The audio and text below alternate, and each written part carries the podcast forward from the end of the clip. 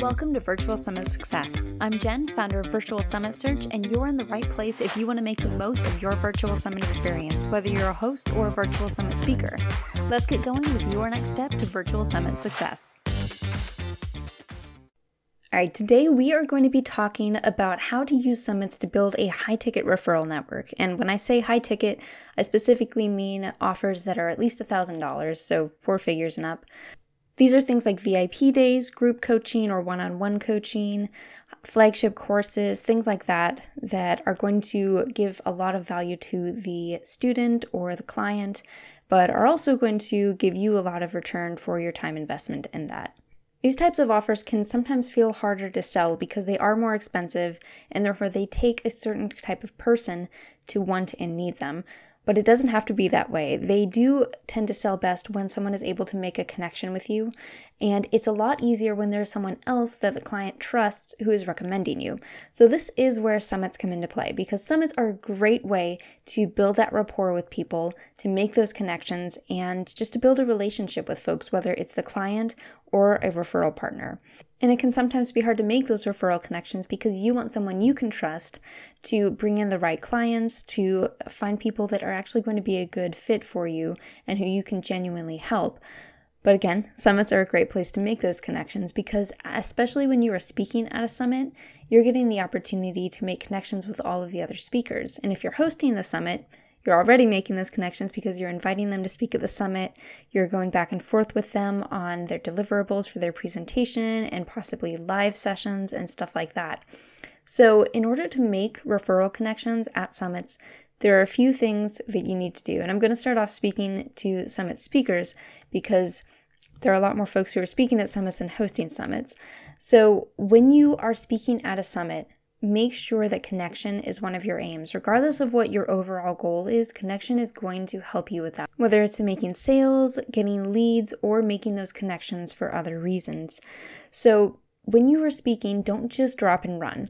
That's what I kind of call it when f- speakers come in and they fill out their speaker information form, they give me their presentation video, and then I don't hear from them again. it's really frustrating as a host because as a speaker, I really would love to see you in there engaging with the audience, sharing more value, and it's really more beneficial to you as a speaker because that's where you're making those connections. That's where the attendees are getting to know you, and even the other speakers are getting to know you.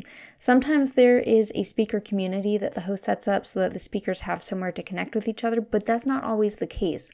So sometimes you have to foster those connections yourself. And making sure that you don't just drop and run is probably one of the biggest things that you can do in order to help make these connections. And if you're encouraging other speakers in the summit to engage as well, the host is going to remember you and they're going to be a great potential referral connection as well. Hey, just hopping in real quick. If you want to learn more about summit speaking strategies and how you can use them to grow your business, jump over to virtualsummitspeaking.com. I put together a free audio training that you can take on the go. Okay, now back to your regularly scheduled programming. So, I did also talk about engaging. So, this is where you want to make sure that you're becoming a resource for the attendees, but also for the speakers and their audiences. They've brought people into the summit through their promotions and all of that kind of good stuff. And you want to make sure that you're pouring back into them because this is going to open the doors for a lot of other things. Whether it is being a referral partner or doing collaborations later on, this is your opportunity to shine. Again, both to the attendees and the other speakers. So after the summit is over, and you've made those connections, you've had conversations with the other speakers. Maybe you've both been on an Ask Me Anything panel or a VIP speaker lunch or what have you, whatever the summit host is putting on. And that's another thing. Make sure that you're in those live sessions if at all possible, because that is the place that I see the most connections happening. That's where the attendees are getting to know you, and that is where I have seen some fantastic friendships and collaboration opportunities come up for the speakers. So be part of those live sessions. And then after the summit is over, those speakers that you have made a connection with and who you know have the same type of audience that you have but are not offering competing offers, go and connect with them. If they have a podcast, see if there's something that you can speak on that would be a great resource for their audience and offer to do a guest podcast. If you have a podcast, invite the other speakers onto that. This is a great place to find guest podcasters who want to share their own resources, and that way you're giving back to them and maybe they have a membership group and they're looking for guest experts to come in and speak in there. Whatever it happens to be, keep an eye out for things like this.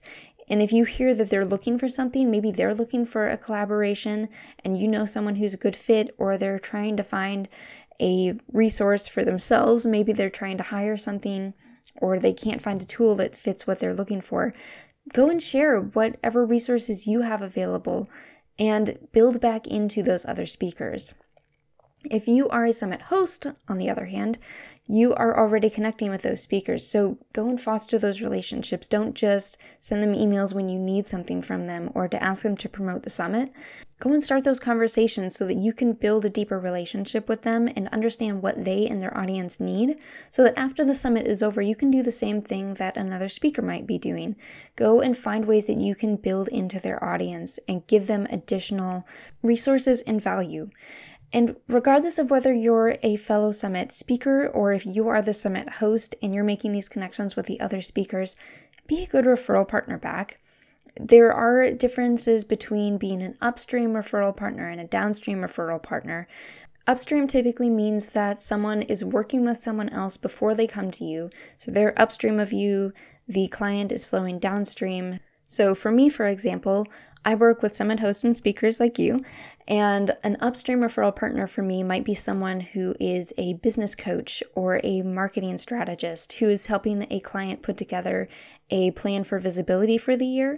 And they decide that they want to run a summit or speak at more summits. And so they would be able to send them over to me to help them map out their summit speaker strategy so that they are able to have no sleaze sales strategy, or if they are planning to host a summit and they want to continue that visibility, I can work with them on an evergreen summit. So that would be an upstream referral partner.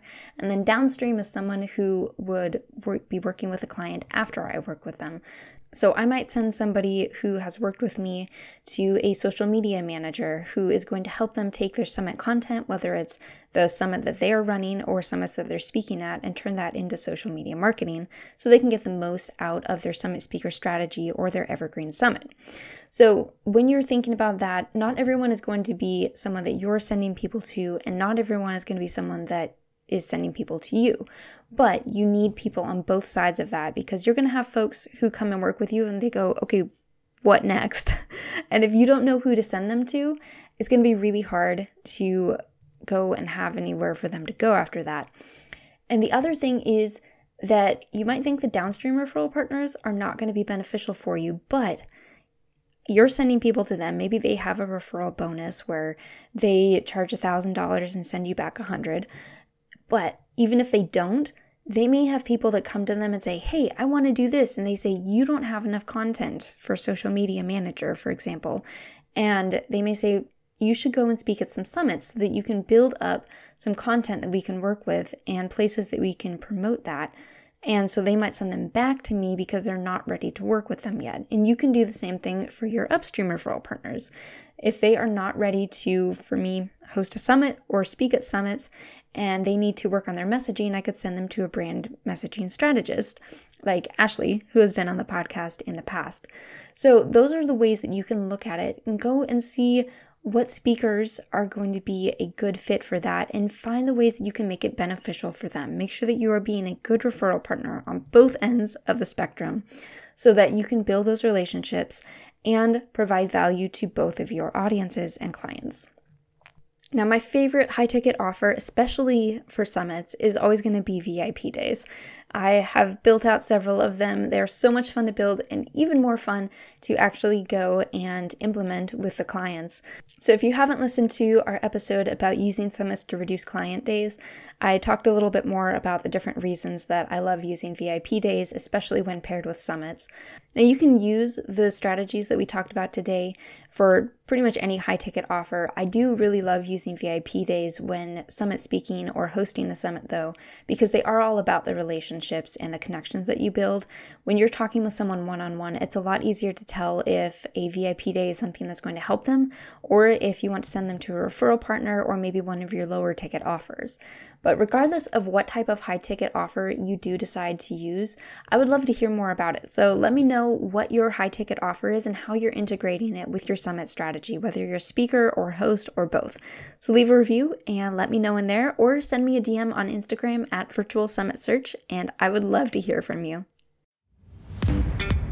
Thanks for listening to Virtual Summit Success. Don't forget to leave a review and let others know your biggest takeaways from this episode. Every review helps others find us, and the more successful virtual summits there are, the more new tips we'll have to share with you. For show notes, links, and other resources, go to virtualsummitsuccess.live.